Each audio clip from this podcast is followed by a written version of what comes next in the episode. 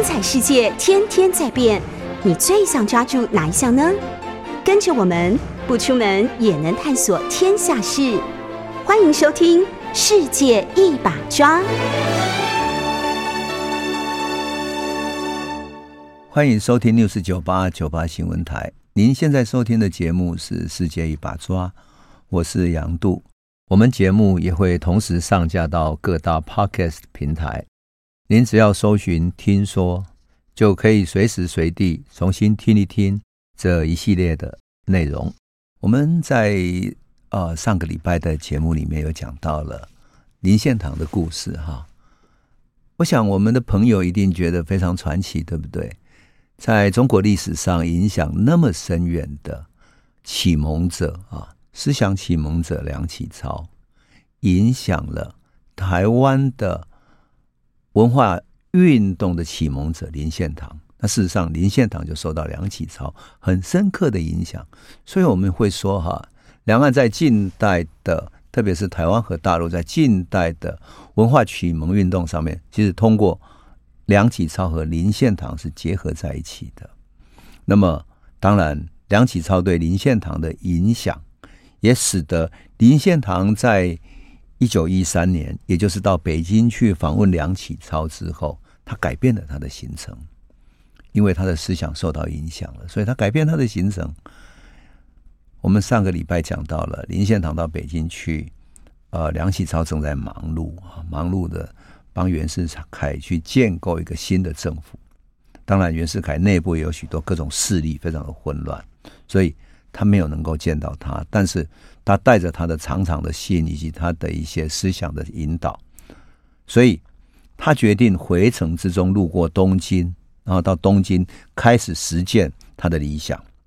他到那一年，林献堂三十二岁，他到东京之后呢，他首先寻求的是找到一些关系的当时的日本的官员、国会议员等等，希望能够找谁呢？找日本的内务大臣，就是内政部部长哈，内务大臣叫袁进的，希望能够跟他会面，可是没有达成这个愿望。后来他转而去访问以自由民权运动的旗手著称的板垣退助。板垣退助在日本是一个声望非常高的一个是一个爵士啊。那么林献堂跟他说明说，台湾总督府在台湾非常残暴的专制的政治，板垣深表同情。那之后就开始高唱什么？板垣了解台湾的情况之后，开始高唱说，本国就日本本国跟台湾之间必须融合，所以他主张要设立一个台湾同化会。好，然后。板垣设立台湾同化会的这个想法呢，也到得到日本在政界非常有名的叫大尾重信，还有东乡平八郎他们的支持，所以这其实就是林献堂所起到的作用。当然，他在一九一四年，就是隔一年之后，他特别在邀请板垣退助这个伯爵来台湾访问，而且呢。他刻意联合他，然后就在台湾组织一个叫台湾同化会这样的一个组织。我记得我们上周有讲过，梁启超建议他不仅要提倡呃台湾跟日本之间的一种温和改良的思想，同时要成立组织发声，让世界知道。所以他就刻意联合板环退出这个日本的一个伯爵啊，要成立台湾同化会。用台湾同化会的名字到各地去举办演讲，板环退出可以去演讲，当然林献堂也去演讲。演讲什么？演讲日本在台湾的总督府不应该歧视台湾人，不应该把台湾人当二等公民，而是要平等对待。那么板垣退助他的思想是这样，他一直提倡说，亚洲人最大的压迫来自于白人的侵略。那么，中国作作为亚洲人的话，哈，要抵抗白人的侵略的话，板垣退助的世界观，他的亚洲观是认为说，中国大陆它的陆地特别大，所以要适合发展陆军，而日本适合发展海军。那么，这两者结合起来，就可以对抗白人，特别是欧美白人对亚洲的侵略。因此。这两者，台湾人在什么呢？在大陆和日本之间，所以适合做两者的桥梁。那么三个地方要和平相处，所以板垣退助认为说，日本人更要重视台湾人的权利。那么我要特别讲一下，就是说，事实上在日本明治维新之后。我们总是会嗯，把日本特别是用抗日过去的思想啊，日本对于啊中国的侵略等等，把它当成说这是一个日本固定的思想而已啊，它是军国主义的扩张。但是在日本军国主义扩张的背后，其实有一个大亚洲主义的思想。这个大亚洲主义就是板环退驻的思想，因为日本在。欧洲的、美国的这种扩张的过程中，特别是鸦片战争之后，日本也一样受害。日本在明治维新之前，其实也是一样被美国的大黑船所打开它原来封锁的门户啊。这过去我们都讲过，特别在讲甲午战争的时候，日本也是很急速的要走向现现代化，然后跟西方学习，呃，他们的这种嗯船坚炮利啊。可是。对中国来讲，中国的 size 太大太慢了，所以他没有能够进行很急速的改革，所以在甲午战争中被日本打败。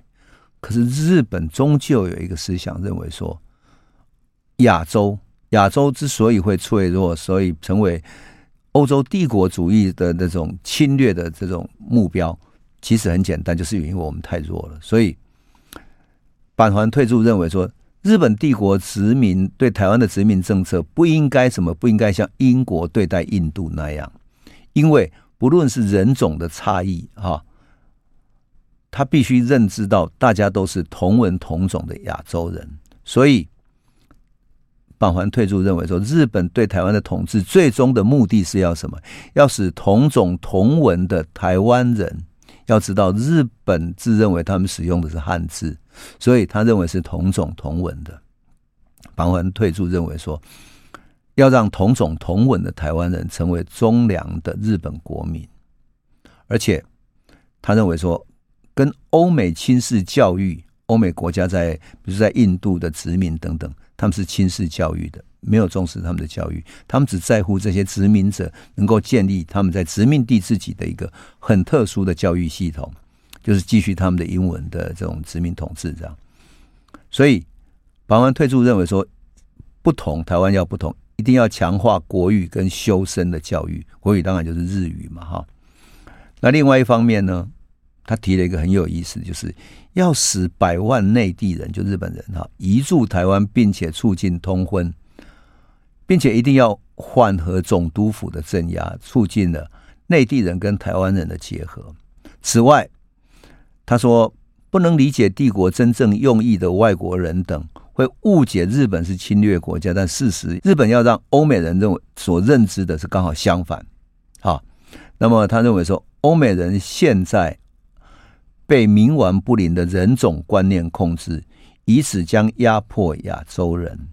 那么。日本领有台湾，全是为了国防上的因素，不外是保全东洋和平为目的。日本没有取得台湾的话，台湾就会陷入列强的手里，是不容置疑的。所以板环退助，他高唱什么呢？以打倒人种至上的贵族主义为前提，他梦想是要把侵略世界的欧美帝国主义从亚洲赶走。日本、台湾乃至于。中国要结合起来，变成一个什么反帝国主义的斗士？这个就是板环退出的思想。我认为板环退出的思想其实是有典型性的，是有代表性的。为什么？因为我们我后来在阅读整个日本在呃明治维新之后对亚洲的一些政策，就看到了它的各种轨迹，包括日本人会去日本的这些大亚洲主义者哈。不管他们的财团或者他们的思想家等等的，会去支持印度甘地的反抗英国帝国主义的运动，也会支持孙中山反抗清廷的革命，因为孙中山反抗清廷也要反抗这些帝国主义，所以你就可以想见，在日本，其实我们过去所知道的，嗯，日本很容易用一个简单的二分法，就是说它是军国主义，然后一路实行到底，但其实并非如此。在军国主义的扩张之前，日本还有一段时期的大亚洲主义，而这个大亚洲主义就后来变成了军国主义。军国主义把大亚洲主义这样的，就是把大亚洲共同对抗白人种族主义的思想扩大成为什么？扩大成为日本要占领全亚洲，然后呢，占领全亚洲之后来跟欧洲的白种人对抗。结果这个占领的过程中，就是占领先占领中国，然后之后占领东南亚，然后甚至于到最后去攻打美国等等。也就是把大亚洲主义极端扩张为一种。扩大为一种军事上的扩张，这个就是后来的发展哈。当然，在林献堂这个时期，返还退驻这个思想在日本还是比较模糊，还没有成为极端的军国主义。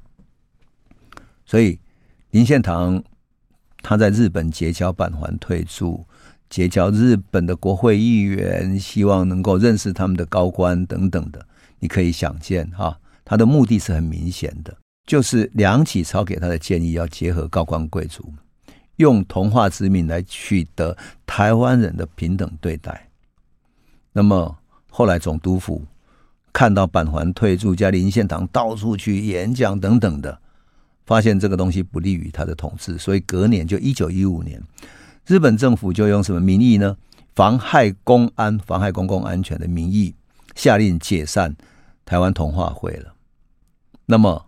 这个就是一个一个，当然就是一个对林献堂来讲也是一个打击嘛。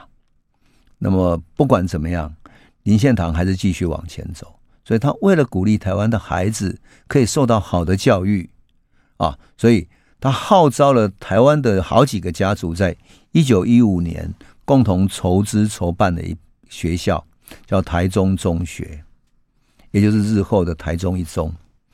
使台湾的孩子终于有中学可以上。事实上，台湾在歧视性的教育体制底下，哈，非常艰难，要受教育非常艰难。怎么艰难呢？因为台湾人上的小学是公学校，日本人上的是属于日本人专门上的小学校，啊，它是有阶级之分的。公学校的这些教育啊、老师啊、薪资等等都比较差，而日本的小学校是更。更更贵，然后更贵族的有更好的供应的条件。那么上到中学之后就很难了，因为小学校只要上中学，考中学里面有五个名额，里面留下四个名额给日本人，只有一个名额给台湾人，太难考了，太难读了。所以台湾的一些嗯。小的地主家庭，如果经济上供应得起的话，认为孩子的教育非常重要的话，都宁可送他们到日本去，因为至少到日本是平等的，你可以考考上任何一个中学就去上学。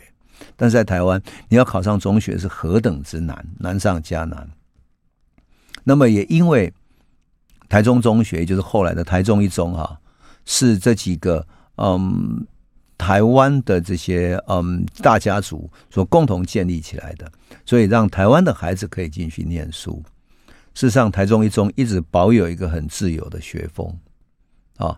在日据时期，他们曾经为了跟学校对抗，而结合了文化协会的人，发生了一场台中一中事件啊。以后我们有机会再来详细讲。那么，台中一中事件就是一场日据时期，像对于日本的统治者的一种。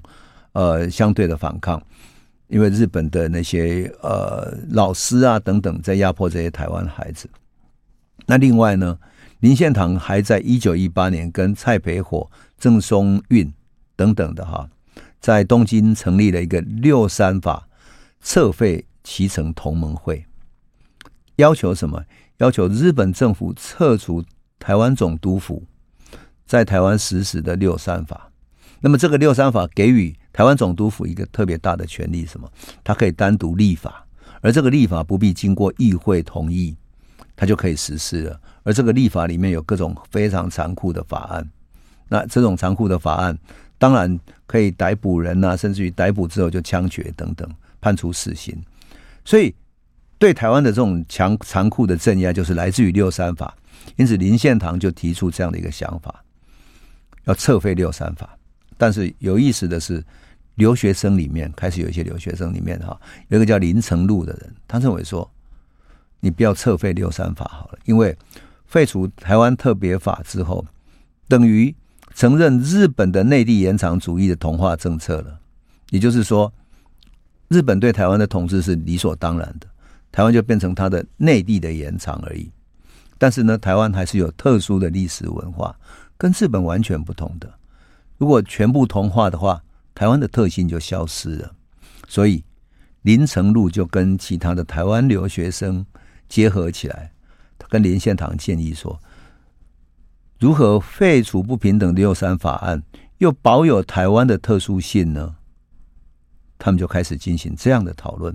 后来，他们终于提出了解决方案是什么？就是设置台湾的议会，设置一个由台湾人民选的议会。那么，由台湾议员来参与台湾法律的制定以及预算的协商，也就是在台湾实现民主自治的理想。由台湾人选出他的议会，而这个议会可以来监督日本总督府、台湾总督府啊。那么，这就是才是真正的民主自治。所以，林献堂接受了他们的提议，最后他们决定什么？撤废六三法运动就把它结束了，然后转向什么？台湾议会设置请愿运动。这个请愿运动里面呢，对于台湾的这个这个情境，他讲得非常清楚哈。设置请愿运动的这个旨趣书里面，他是这样写的哈。林献堂是这样写的，他说：“对于台湾之统治，务要参酌其特殊事情，借鉴世界思潮，洞察民心趋向，树于种族均等之待遇，必得实践宪政之常道。是即设置由台湾民选之议员所组织的台湾议会。”倘若不此之途，便使存现在之制度，抑制民权，闭塞民意，则台湾民众对于帝国之统治，难保不怀抱疑虑。这是请愿人为邦家计所夙夜忧惧者。就是说，设置议会，才使得台湾的民意能够上上达到统治者那边。那事实上，我觉得我在读这个的时候，后来觉得。特别感触很深，为什么呢？因为他这里面所提出的，其实就是一个民主自治的想法。那么，这个民主自治的想法，从台湾议会设置请愿运动开始就提出来了。而很有意思的是，民主自治贯穿了日据时期许许多多的社会运动，乃至于政治运动，也贯穿到。一九四七年二二八事件爆发之后，民众的主要诉求还是这四个字：民主自治。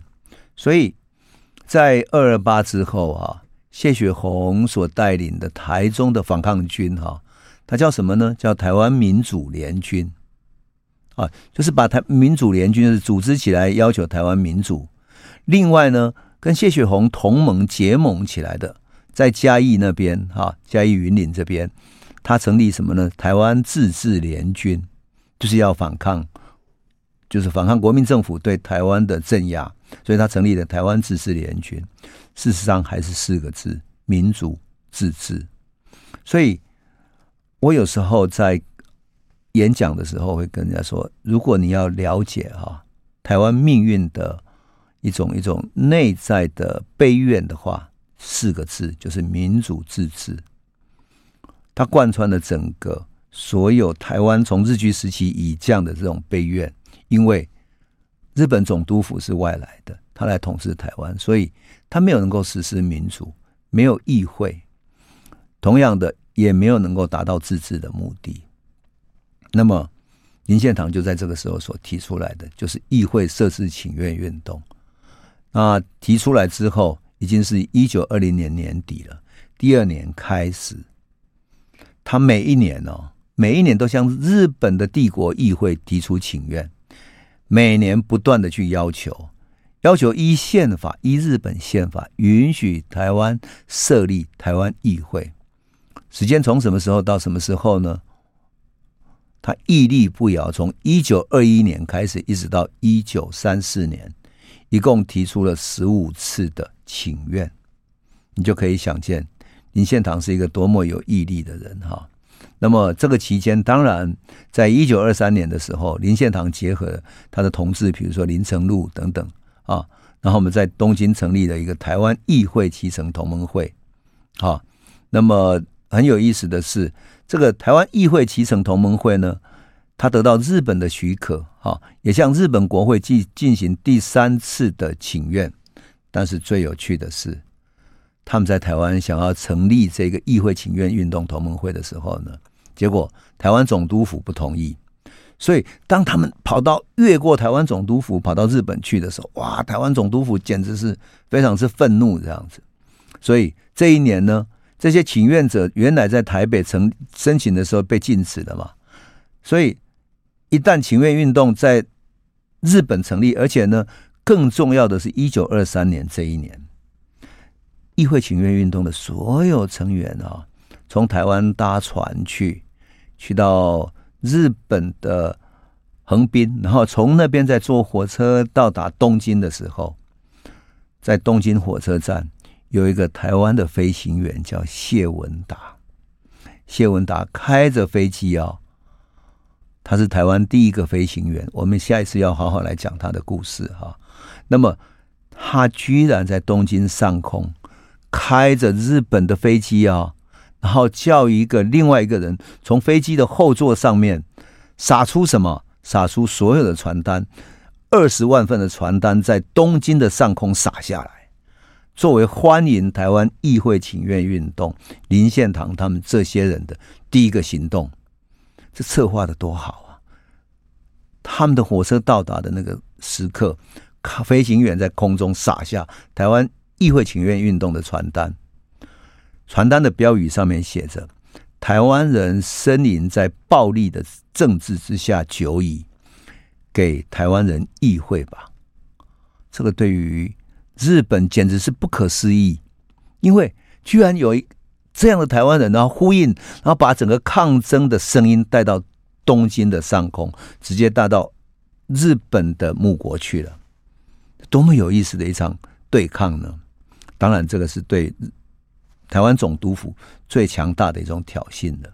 那么，总督府会怎么对付他们呢？我们先休息一下，回头再来说。欢迎回到九八新闻台《世界一把抓》，我是杨渡。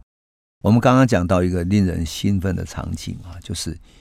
一九二三年啊，议会请愿运动的成员包括林献堂啊、林呈禄等等的，当然也包括蒋渭水他们啊，到日本的东京的火车站那边下车，要跟日本的国会请愿，请愿什么？给台湾议会吧，给台湾人议会吧。台湾人在暴政之下呻吟非常久了，这等于是控诉台湾总督府对台湾人的压制、迫害。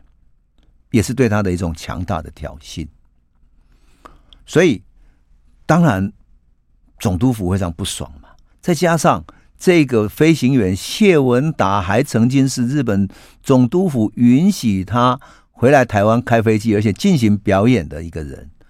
你们这群人结合起来，你们台湾人真的是本来还善待你们一两个人，结果你们居然结合起来控诉这个总督府的暴政，太不给面子了。所以。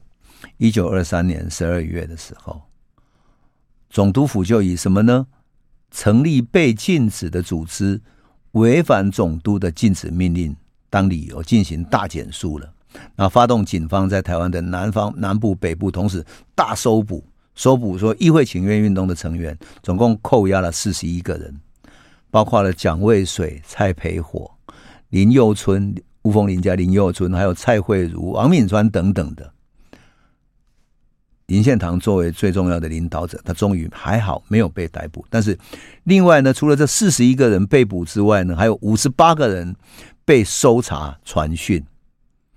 那由于这个时候呢，搜捕的范围太大，而且是第一次对于这种民主运动的人士，特别是在地的知识分子的搜捕嘛，怎么办呢？他怕消息漏出去，会不会引起帝国议会、日本帝国议会的关注呢？所以。他就干脆啊，这个殖民政府非常有趣，刻意封锁所有的消息，甚至于中断台湾所有的对外通信，你写信都寄不出去，整个风声鹤唳，就是在关门打狗。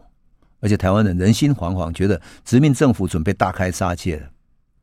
还好，三天以后，只有二十九个人被移送到台北地方法院去，然后日本的检察局起诉他们，那其他都一切依法办理。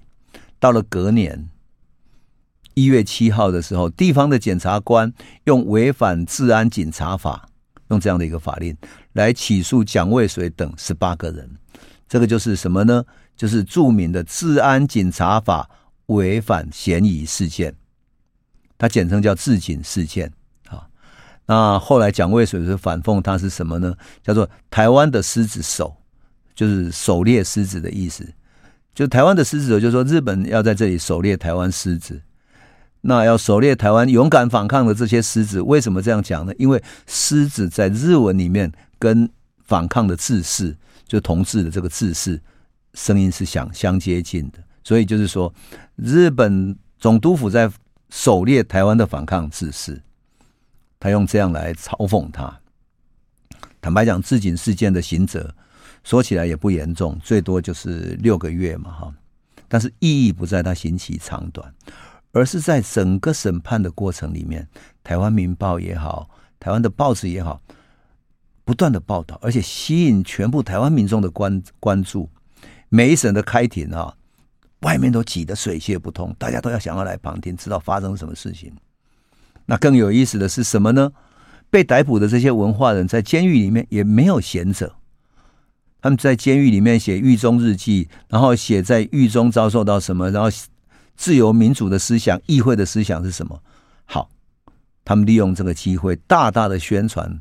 他的表面上是为自己申辩，因为他被逮捕要申辩啊。可是这个申辩的文章就发表到台湾民报上面，进行更大的宣传。结果，本来议会民主跟台湾自治观念，其实只是一个知识分子才会注意到的课题嘛。就这么一些受过好的教育、受过医学教育、受过现代教育的这些知识分子才会注意的。好，这一次警方这么一逮捕，帮了大忙了，所有民众。开始被启蒙起来，开始关心台湾的政治了。那这些知识分子很有意思，不管是入狱还是出狱，入狱的时候很多人送他进去坐牢，出狱的时候很多人啊欢送他出狱，迎接他。蒋渭水也是一样，他们变成台湾人的英雄。很有意思的是，当政治犯变成英雄的时候，他就打破了政治的禁忌了。反抗者跟入狱。当成了英雄的时候，监狱再也无法吓阻人民的反抗了。所以到了后来，我们讲到文化协会也好，讲到农民组合的时候，每一次法院要开庭，大家就哇，很多人在那边旁听，就为了向法院表示民间的一种意见、民间的意志。这样，当然，议会设置请愿运动是一种政治运动，它是从东京的留学生开始发动的。跟这个同时呢，台北医学校的学生，比如说像李应章啊、蒋渭水啊等等，还有很多医学校跟师范学校的这些学生哈，他们在参与了台湾第一个飞行员谢文达回台所举办的一场飞行活动之后，决定组织了一个青年文化团体，来台湾进行一个新的文化启蒙，文化协会就这样开始成立起来了。事实上，文化协会所代表的是台湾的青年世代。这个年轻的世代呢，受到新式的教育，受到医学的教育，受到现代的嗯师范的教育，他们掌握了日文，所以能够通过日文去吸收现代的新知。那么，这个就是整个反抗运动走向新的阶段了。当然。我们回过头讲一讲哈，这个也不得不说，开启者林献堂起到那么重要的一种作用啊。那林献堂一生真的是信奉梁启超给他的真真言哈，他走一种非常温和的路线哈，无论明的暗的哈，他都是走议会改革的路线。他甚至于暗中也支持各种社会的运动，来自于各种反抗运动哈，非常不容易的一个人。那么。他的影响跨越了很多个领域啊，跟很多同时代的人比较起来，他真的非常不容易。那更重要的是，他为了认识这个世界，还曾经环游世界。你想，在那样的一个交通不便的时代啊，他带着他的孩子走到欧洲、到美国去，甚至于到美国的时候，到美国的时候，他还碰到美国正在实施禁酒运动的时代。那他碰到华人，那华人的社会里面，明明禁酒运动，可是他在餐厅吃饭的时候，他在我说他在那个《环球游记》里面写到非常有趣，因为美国正在禁酒嘛，所以。怎么能够喝酒呢？结果在华人世界里面，居然可以喝酒，喝什么呢？喝绍兴酒。那绍兴酒的颜色加上淡淡的，跟美国的酒又不同，所以他们把它当成是一种药，拿拿来这样子在在吃饭的时候来喝。他就觉得就在日记里面把这个记录下来，当成一件非常有趣的事情啊。那么，当然这个就是林献堂对台湾启蒙运动所起到的作用。事实上不仅这样了哈，他在文化上。成立了，比如说丽社啊，在一九一零年，他成立丽社，跟一些传统的文化人成立了一个吟诗的这种传统汉诗的诗社，保存了传统文化。那另外，当然他也成立台中一中，在教育上有奉献哈。还有他的《环球游记》啊，对于台湾的整个世界观的开启起到很大的作用。那另外呢，他还开办了一个中学，叫来源中学哈。真的是非常不容易的一个文化启蒙者。那么，有的时候我们在看林献堂也很有意思啊，他也特别重视女权跟女性教育。我们都知道，在日治时期哈，那时候很多有钱的地主家庭都是三妻四妾的，可是林献堂一生只跟他的妻子在一起，而且他非常重视女权跟女性的教育。他不断倡导说，女性要独立自主，要独立思想，啊，乃至于他在宗教上面也是非常开明的，不分佛道、基督等等，啊，都会给予支持。那真的是很有意思啊，很有意思。一生是一个慈善者啊，所以到了一九四五年台湾光复以后啊，林献堂还曾经组团到南京去参加什么？参加受降典礼。而且后来还组成了一个台湾光复致敬团前往大陆。事实上，他是一个非常负众望的人，所以他顺利当选第一届的台湾省参议会的议员。他其实是台湾最具人望的议长人选。但是后来因为什么？因为行政长官陈仪的反对，那林献堂为了顾全大局，只好接受劝退，让给了黄朝琴。这是非常可惜的。为什么？因为林献堂才是真正大家所尊敬的人，但是林献堂有他的尊严，所以当陈仪也好，柯远芬也好，要林献堂做各种奉献，甚至于压迫他的时候，他是不轻易屈服的。甚至于他认为说，即使日本时代，日本还是用一种敬重他的态度，你怎么可以这样横行在这里？所以他就没有办法跟他们好好相处啊。在陈仪的反对之下，林献堂只好被劝退。可是他在三议会期间，他还是有提出很多谏言啊，包括了民政、财政等等的啊。那么，特别在一九四七年二二八事件爆发之后啊，林献堂也到处奔走。我想，林献堂后来的生命故事哈，还是很值得我们来加以重视的。那我们回头休息一下，再来继续诉说林献堂的生命的故事。欢迎回到九八新闻台哈，我们节目也会同时上架到各大 Podcast 平台，您只要搜寻“听说”就可以随时随地重新听一听这一系列的内容。我们讲到二二八事件，来自于林献堂在台湾光复之后的遭遇哈。我看过他日记里面写到的一幕啊，让我非常感慨。为什么呢？因为他记录了柯远芬啊。柯远芬要林献堂把他们家，因为他是地主家庭，把他们家的米粮捐出来。他的理由是大陆国共内战非常的严重了，所以大陆那边的军队需要补给，需要米粮。因此，国军在台湾到处征收米粮。当然，台湾当时的通货膨胀跟日本。总督府要走之前做的一件事情有关，就是日本居然从日本本土印了大概有一亿多的日币，然后呢进来台湾大量收购各种物资，收购了之后运到日本去。那事实上，台湾当时发行的通货没有那么多，所以你一下运了一亿多日币进来，大量收购之后，变成通货膨胀，就像你印了一大堆钞票在市面上发行一样，所以造成通货膨胀。那这种通货膨胀之后，加上大陆的国军又在打内战，所以他也要到处收购物资去支援国军在大陆的内战。那就这样子造成台湾整体的通货膨胀。通货膨胀，旧台币又不断被印刷出来，被印出来之后，简直就是完全是膨胀到无法处理了。再加上什么呢？再加上最严重的是，台湾在日据时期事实上只有农业基础。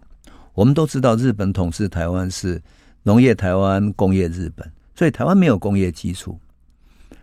而战后的那段时期，农业生产基本上停顿了，特别是在美军大轰炸之后，很多人就到乡下去逃难了。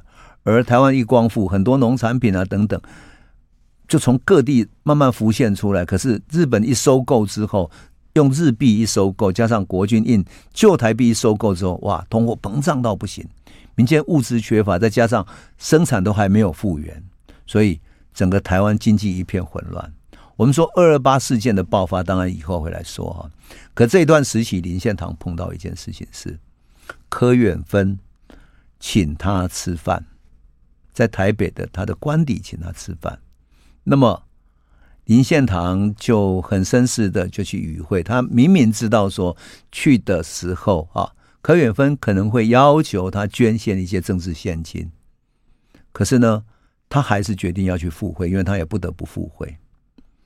很有意思的是，他到达的时候，柯远芬在室内，在官邸的室内，可他走进去，从大门走进去的过程中，他两排两边进去的。走道的两边排着都是宪兵，荷枪实弹，然后把枪啊，像操操枪一样的发声音来吓阻他。你想，一个温文儒雅的一个儒生，一个地方的士绅，在这种穷兵黩武的这种士兵的威吓之下走进去，然后走进去晚餐，那是什么样的一种感觉呢？走进去之后，柯远芬告诉他说。我们知道你们家收了稻子了，现在国军正在前方作战，所以我们必须把你，你要拿出多少稻米出来，拿出多少粮食出来，来奉献给国军去参战。他能够不同意吗？可是你可以想见，对于他来讲，这种不乐之捐，这种被强迫、被军队压在脖子上去捐献的这种感觉是什么？那就是他一点安全感都没有。人生的安全感也没有，来自于生命的自由意志也没有了。他没有办法决定他自己要不要捐献，乃至于他的人身安全都受到威胁了。所以，事实上，二二八事件爆发之后，林献堂也在到处奔走，希望安定这个社会秩序。很有意思的是，当时刚开始爆发的时候，很多外省人被到处追打，被到处追打。那么，他们怎么办呢？只有逃到一般台湾的民家里面去，看看能不能谁能够掩护他。结果逃到雾峰林家、林献堂家的人是谁呢？是严家淦。严家淦逃到他们家去，然后他把他掩护，外面还是有很多人包围起来要追打这些外省人。结果严家淦躲在他们家的住宅里面，后来他们把他掩藏到他们后面一个小的隔间里面去。我曾经去去看参观过当年严家淦躲过的这个地方，因为我有去过雾峰林家哈，我跟雾峰林家的一些后人，呃，感情也很好啊。那么他们后人有包括林光辉啦，乃至于明台中学的校长啊等等，做人都非常好，谦谦有礼，然后在地方上的教育文化等等都做了非常多的奉献。他们就带我去看，说：“你看，当年严家淦就被我们掩护藏在这里的，而那个里面是真的是要钻进去之后，还有一个地方是掩藏起来的，啊，那就这样子保护了严家淦，甚至于事后啊，国防部部长白崇禧到台湾来平定二二八之后，林献堂也被他邀请去参与，说怎么处理治理这样。当然，白崇禧采取了比较宽松的政策啊，比较宽松的政策。可是老百姓经过二二八之后，还是有很多不满，所以整个事件就不断的往前扩散了。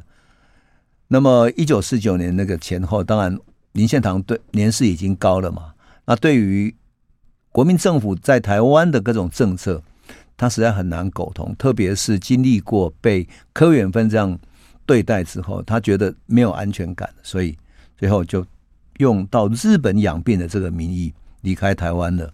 他甚至于辞去了包括省参议会啦等等的，乃至于各种民间团体所有的职务全部辞掉了。那林献堂呢？事实上，在日本的时候，还是心里面心心念念还是台湾嘛，所以跟亲朋好友书信往来啊，等等，都都留着各种很深的情感。一直到一九五六年一月的时候啊，他因为生病住院了，后来就不幸逝世啊。那逝世的时间是一九五六年，所以我特别要讲林献堂是为什么呢？因为我觉得林献堂代表台湾的一种生命的典范。我们都知道台湾是一个移民的社会，这个移民社会里面啊，来自于大陆有有贫困的阶级。事实上，林献堂的祖先到台湾也是开垦的，也是很贫穷的人啊。那么这些贫穷的阶级、贫穷的工农啊，事实上就像我们以前讲过的哈，到底也破别外门靠，所以叫做罗汉脚，都在庙的那个。门口不是有那个罗汉的画像吗？那他们没有地方去住，所以晚上就睡在那个大庙的罗汉像的脚下面。所以为什么闽南画一个叫罗汉卡？有没有？就是讲这个人无家可归，困在庙的庙靠，困在罗汉的脚底啊。那么雾峰林家在台湾到台湾之后，到雾峰那一带开垦哈，然后慢慢有所成，因此。他对于地方的教育，对于地方的这种安定等等，都起到非常大的作用，乃至于帮助清朝去对抗法国的战争。哈，我记得我的好朋友哈，雾峰林家后代林光辉曾经找到什么呢？找到雾峰林家到山上开垦木头，然后供应刘铭传建铁路时候的枕木，还有那种公文书啊。他后来集结成一册，把这种公文书集结起来，你就可以想见，雾峰林家不仅仅是帮刘铭传去清法战争里面打仗，而且在后来的建设里面也起到非常重要的作用啊。那么在这个过程中，事实上，他也把台湾的命运当成了自己的使命感一样来看待。因此，你看到林献堂为了追索台湾命运未来的出路，所以。他到日本去去见梁启超，他环游世界，想要看到新的一个时代的局势，了解全世界新的政治、教育、人权、文化等等。他在《环球游记》里面写出世界各种不同国家、不同的文化，希望开拓台湾人更大的一个视野。所以我要特别讲的是，因为我特别的，就我个人来讲，我很佩服林献堂，他作为一个温柔敦厚啊。啊，谦谦君子，对台湾这一块土地有非常重要的奉献，所以后世称他是台湾第一公民。第一公民，但我觉得他不仅仅是第一公民，而且是作为台湾文化非常重要的启蒙者，也是连接了梁启超思想启蒙运动非常重要的第一个人。我谈到这个的时候，有时候会想起说啊，我以前我的祖父是佃农。而他所曾经遭遇到的台湾的地主是怎么样的呢？啊，虽然在不同的社会阶层上面，可是无论如何，林献堂对台湾的奉献不应该被遗忘。而他对于台湾文化，特别是跟嗯中华文化的连结，那样的一种深厚的一种生命的特质、生命的典范啊，还是很值得后人来加以敬重的。那我想，今天我们就先谈林献堂，谈到这里。我相信这样的生命典范哦，代表台湾人的一种生命典范，也是很值得我们敬佩以及后人来加以啊、呃、纪念的。好，今天就讲到这里了，谢谢你。